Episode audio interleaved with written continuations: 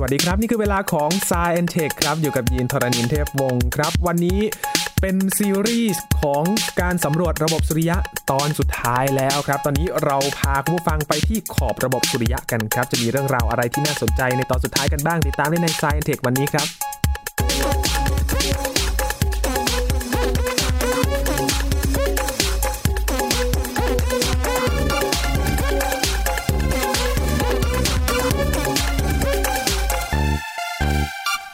และแล้วการผจญภัยอนานแสนนานในระบบสุริยะของเรานะครับ ก็มาสู่ตอนสุดท้ายแล้วนะครับ พาคุณผู้ฟังมาที่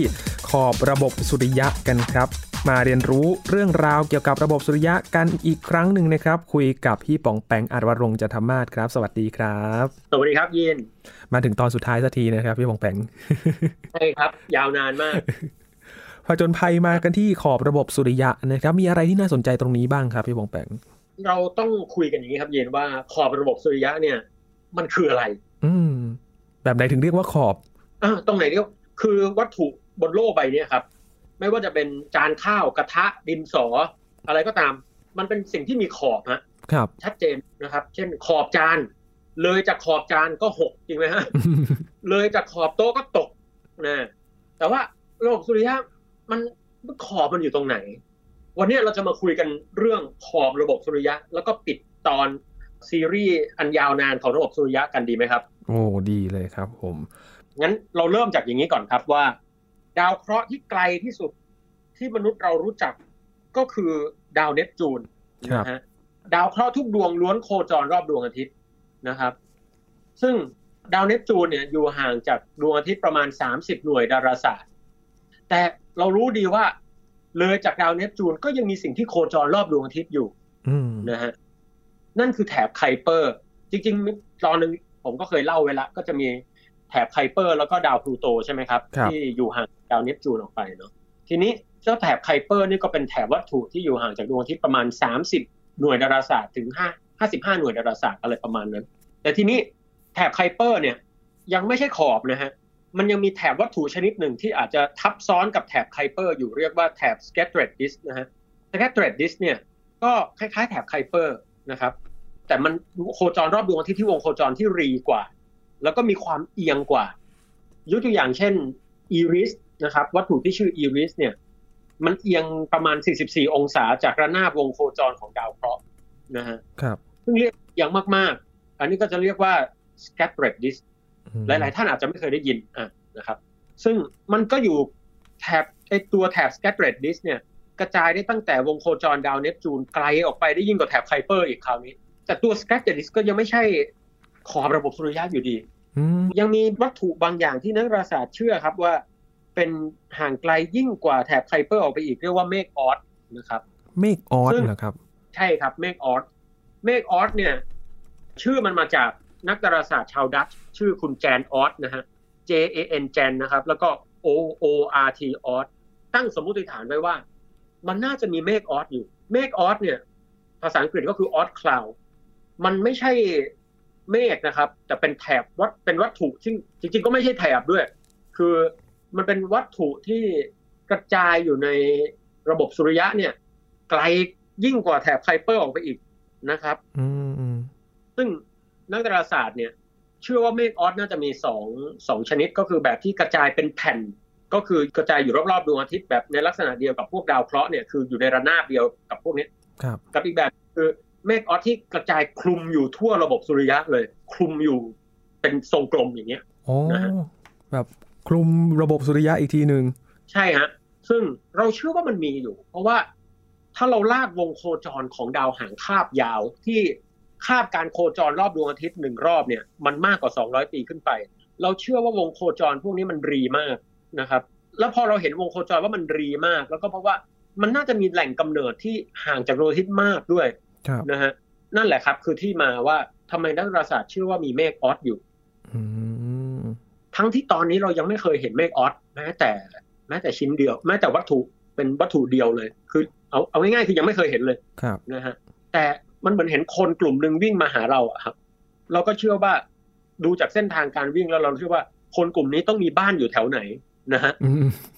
ประมาณเนี้ยเราก็เลยเชื่อว่าเมฆออสต้องต้องมีนะครับ ครับ ทฤษฎีที่นักดาราศาสตร์เชื่อกันก็คือว่าเมฆออสเนี่ย มันก็กระจายอยู่รอบๆขอบนอกของระบบสุริยะนะแล้วก็โดนดวงอาทิตย์เนี่ย ดึงดูดไว้แบบหลวมๆเบาๆ ทีนี้ถ้ามีดาวฤกษ์หรืออะไรสักอย่างหนึ่งนะครับ เคลื่อนที่มาเฉียดมัน มันก็อาจจะโดนแรงโน้มถ่วงเนี่ยรบกวนจนมันหลุดกระเด็นไปนอกระบบสุริยะเลยอืมแต่บางครั้งถ้ามันรบกวนด้วยจังหวะพอเหมาะพอสม มันอาจจะกระเด็นเข้ามาในระบบสุริยะก็ได้พอหลุดกระเด็นเข้ามามันก็กลายเป็นดาวหางคาบยาวฮะครับ และเนื่องจากมันไกลขนาดนั้นเนี่ย พวกมันก็เลยกลายเป็นพวกแก๊สที่มันเกาะกันเป็นก้อนแข็ง ซึ่งก็เป็นที่มาของดาวหางที่เล่าให้ฟังในตอนก่อนๆนั่นเองอืม นะครับ ทีนี้เรื่องของเมธออสก็จบแค่นี้แหละครับ ครับ สั้นไหมสั้นมาก แต่ว่ามันเป็นอย่างนี้ ถ้าเรานิยามระบบสุริยะนะฮะคือระบบสุริยะเนี่ยเป็นระบบที่มีดวงอาทิตย์เป็นศูนย์กลางไอ้ศูนย์กลางเนี่ยเข้าใจไม่ยากครับแต่ขอบอยู่ตรงไหนเนี่ย ยาก ถ้าเราบอกว่าเรานิยามด้วยว่าอะไรก็ตามที่มันโคจรรอบดวงอาทิตย์ ถือว่าอยู่ในระบบสุริยะทั้งหมด ขอบของมันก็จะอยู่ไกลในระดับปีแสงครับอืม ซึ่งก็คือเมฆออสนั่นเองนะฮะต้องบอกงี้ครับท่านผู้ฟังดวงอาทิตย์ของเราเนี่ยเป็นดาวฤกษ์ถ้าเราจะไปดาวฤกษ์ใกล้ที่สุดก็คือ Proxima Centauri เนี่ย มันห่างจากดวงอาทิตย์ไปประมาณ 4 ปีแสงนะครับ แต่ว่าเมฆออสเนี่ย เราเชื่อกันว่ามันอาจจะมันอาจจะอยู่ห่างจากดวงอาทิตย์ประมาณมากที่สุดเป็นหลักประมาณ2-3ปีแสงได้เหมือนกันนะอืมซึ่ง มันไกลมากครับ เพราะว่าแรงคือต้องบอกว่าแรงโน้มถ่วงดวงอาทิตย์เนี่ยแรงโน้มถ่วงของวัตถุทุกอย่างในเอกภพเนี่ยมันมันแผ่ออกไปไกลเป็นอนันต์นะฮะแต่ว่ามันอาจจะส่งผลให้เกิดวงโคจรได้แค่ประมาณสักสองสามปีแสงอะไรแถวนั้นครับเนี่ยคือขอบดวงขอบของระบบสุริยะ ถ้าเราจะนิยามตามแรงโน้มถ่วงของดวงอาทิตย์ว่ามันส่งอิทธิพลไปได้ไกลแค่ไหนนะฮะอืมปัญหาของการศึกษาเมฆออสเนี่ยคือว่า เนื่องจากเรายังไม่เคยเห็น แล้วก็ทฤษฎีต่างๆเนี่ยบ่งชี้ว่ามันอาจจะมีมวลได้ไม่มาก อาจจะมวลเท่าดาวพฤหัส หมายถึงว่าทั้งเมฆออสทั้งหมดรวมกันแล้วเนี่ย อาจจะมีมวลได้เท่าดาวพฤหัสเท่านั้นเองอย่างดีนะฮะครับเราลองนึกภาพเอาดาวพฤหัสมา แล้วก็ทุบมันให้แตก แล้วก็กระจายไปในวงกลมที่ใหญ่มากเท่าโอ้โหใหญ่มากเลย เราจะพบว่ามันกระจายตัวอย่างเบาบางนะนั่นเป็นสาเหตุให้การศึกษาและมองหาเมฆออสเนี่ยยากมาก ครับ คือมันไม่ใช่แค่ว่ามันอยู่ไกล แต่ว่ามวลมันคงจะน้อยมากนะฮะทำให้เราน่าจะศึกษามันได้ยากมากนะครับอืมพอดูลักษณะจริงมันมันมีความเบาบางมีแบบ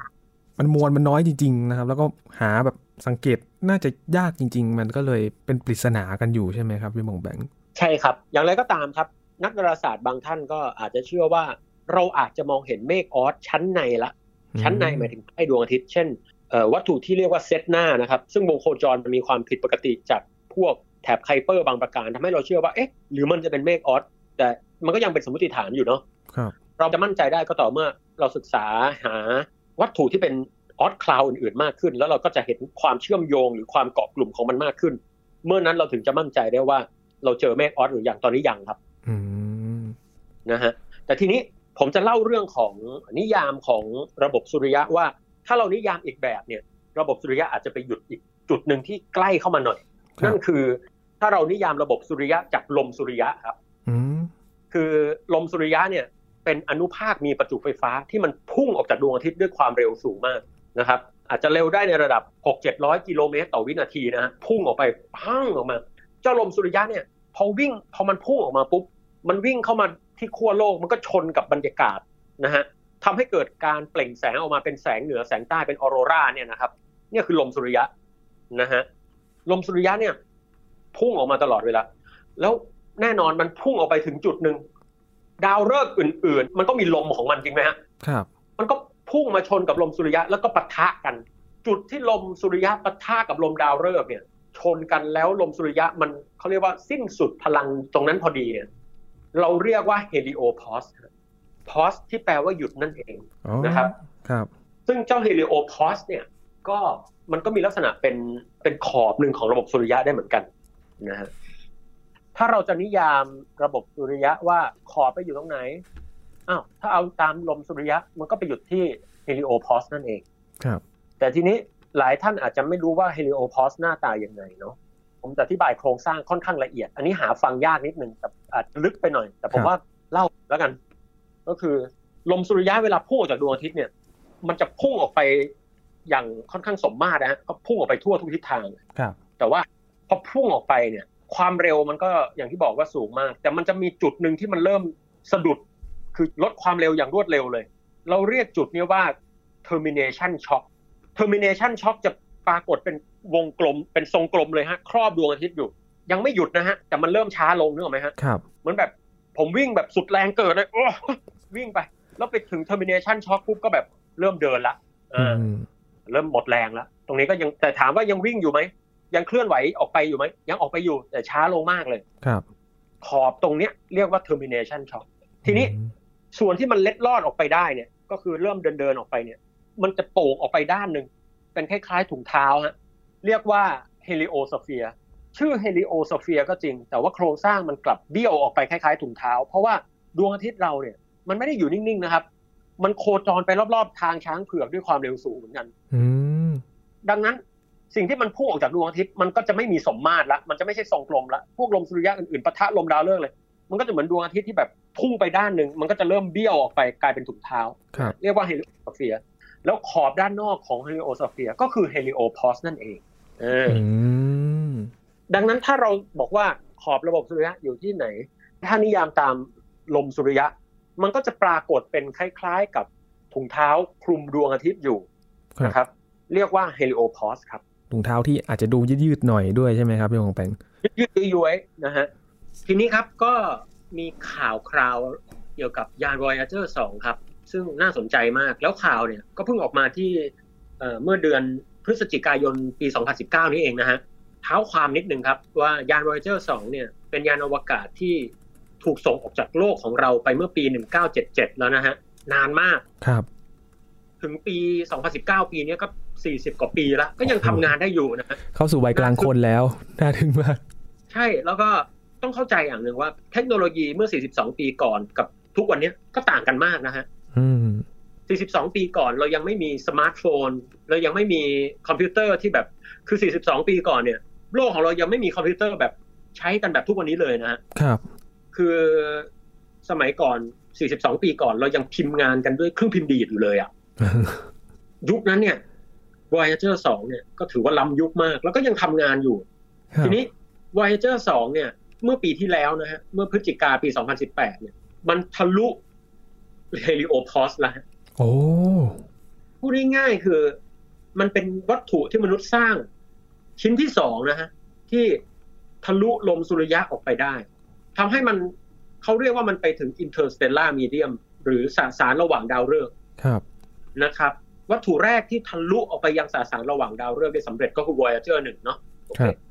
ทีนี้พอทะลุไปเมื่อปี 2018 เนี่ย มันก็เก็บข้อมูลอะไรต่างๆ นานานะครับ แล้วก็ ก็มีงานวิจัยออกมาเมื่อเดือนพฤศจิกาปี 2019 นี้พูดง่ายๆก็คือ นักวิจัยก็ไม่ใช่ว่าทะลุปุ๊บวิจัยออกมาเลย ไม่ใช่ก็ต้องใช้เวลานะครับเก็บข้อมูลวิเคราะห์วิจัยกัน ทีนี้งานวิจัยล่าสุดจากมหาวิทยาลัยชื่อไอโอวานะครับ ก็นำข้อมูลมาวิเคราะห์แล้วพบพบว่าตอนที่มันทะลุออกไปเนี่ยเขาพบว่ามีความเปลี่ยนแปลงทางพลาสมาอย่างชัดเจนนะฮะอืมอธิบายเรื่องพลาสมานิดหนึ่งคือพลาสมาเนี่ย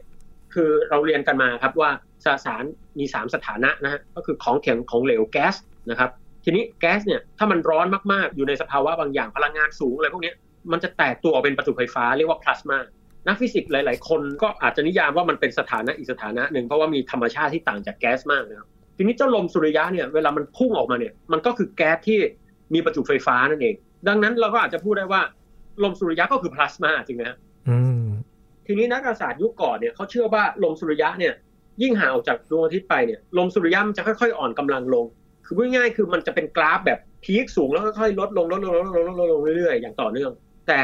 ยาน Voyager หนึ่งกับสองเนี่ยพบหลักฐานอย่างชัดเจนแล้วว่ามันไม่จริงครับพลาสมามันจะแยกขาดออกเป็นขอบเลย คือมีรอยต่อที่ชัดเจนมากนะฮะครับง่ายๆคือตอนที่มันอยู่ในระบบสุริยะอยู่เนี่ยนะครับพลาสมาจะมี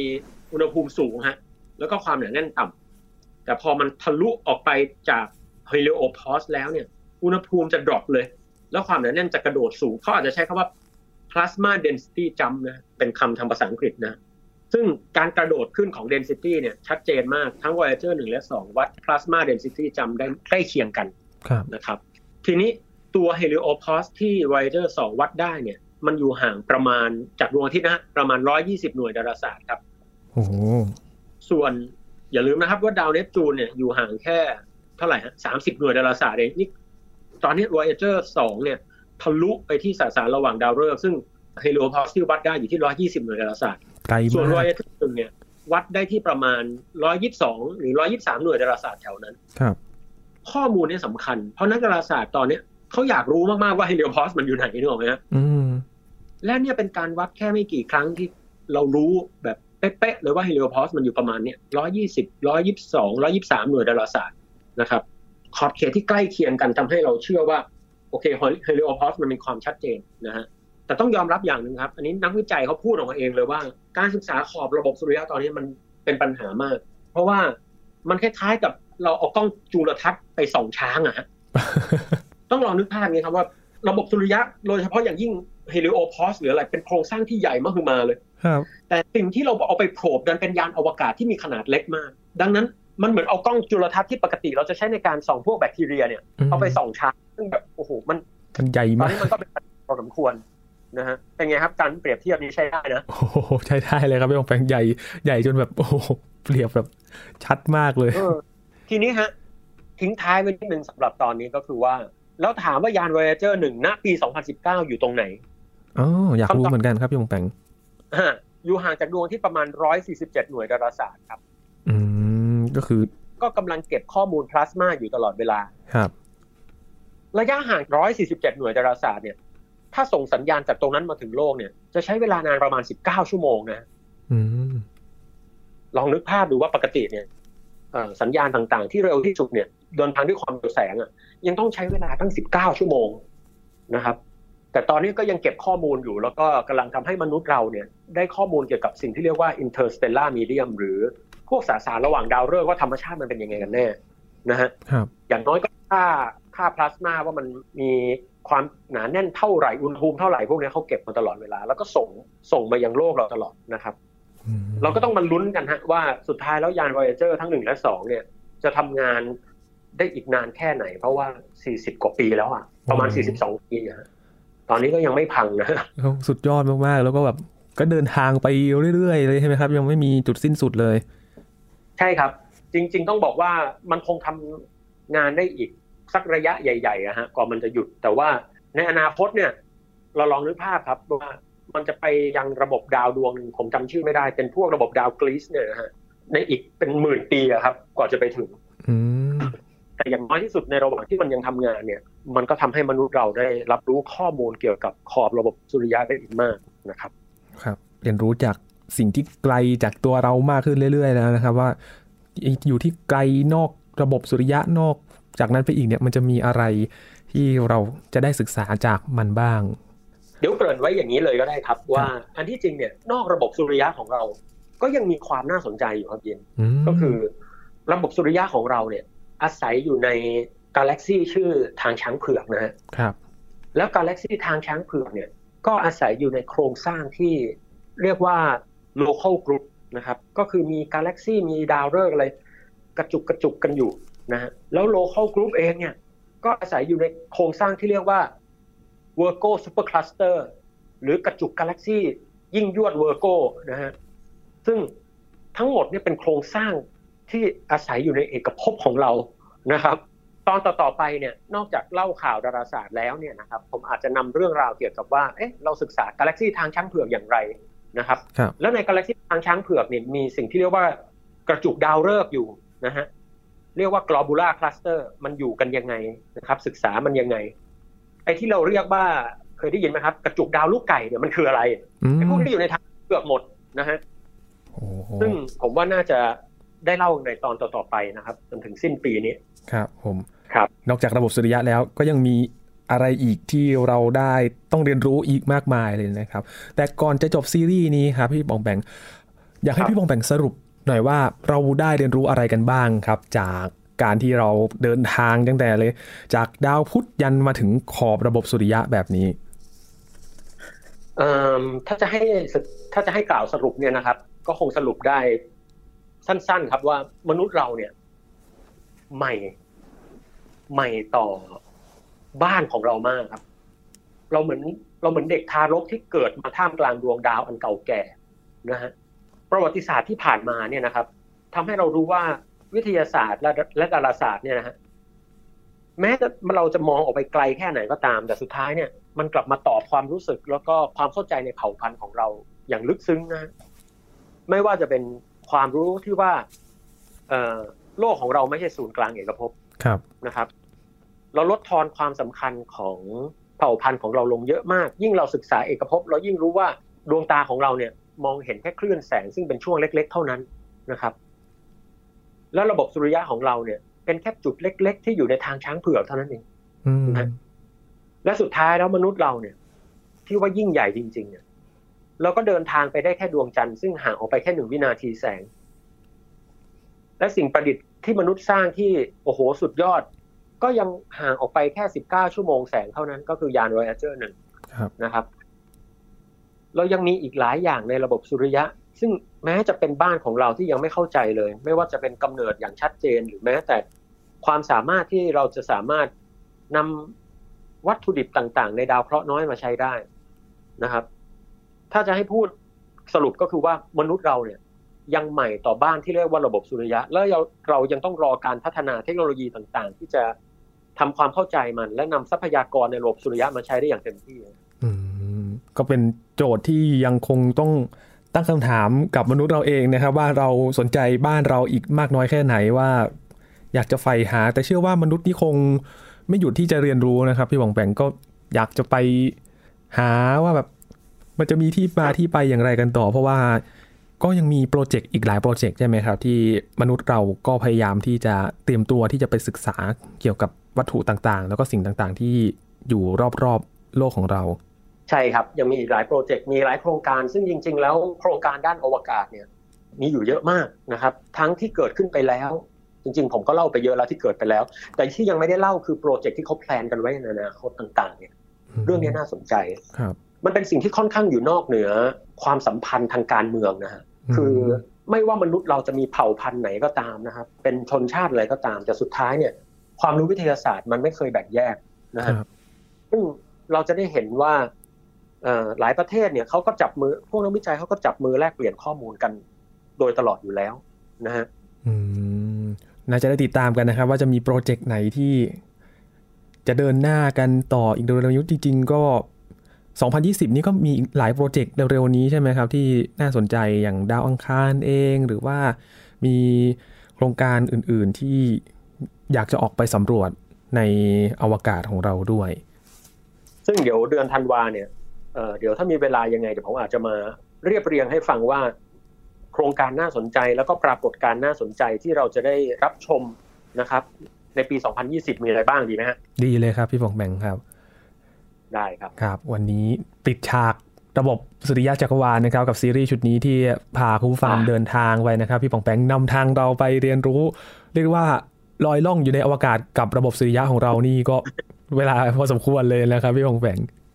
ครับหลายตอนเลย วันนี้ขอบคุณพี่ปองแปงมากๆเลยนะครับยินดีครับ สวัสดีครับอยู่ครับ นี่คือ Science Tech ประจำวันนี้ครับ และก็ นี่คือตอนสุดท้ายของซีรีส์ของการสำรวจระบบสุริยะจักรวาลนะครับ คุณผู้ฟังไปฟังย้อนหลังกันได้นะครับ มีหลาย ๆ เรื่องที่น่าสนใจเดินทางไปพร้อมกับพวกเรา Science Tech ครับช่วงนี้ยินทรณินเทพวงศ์พร้อมกับพี่บองแปงอาจวรงจันทมาศลาคุณผู้ฟังไปก่อนนะครับ สวัสดีครับ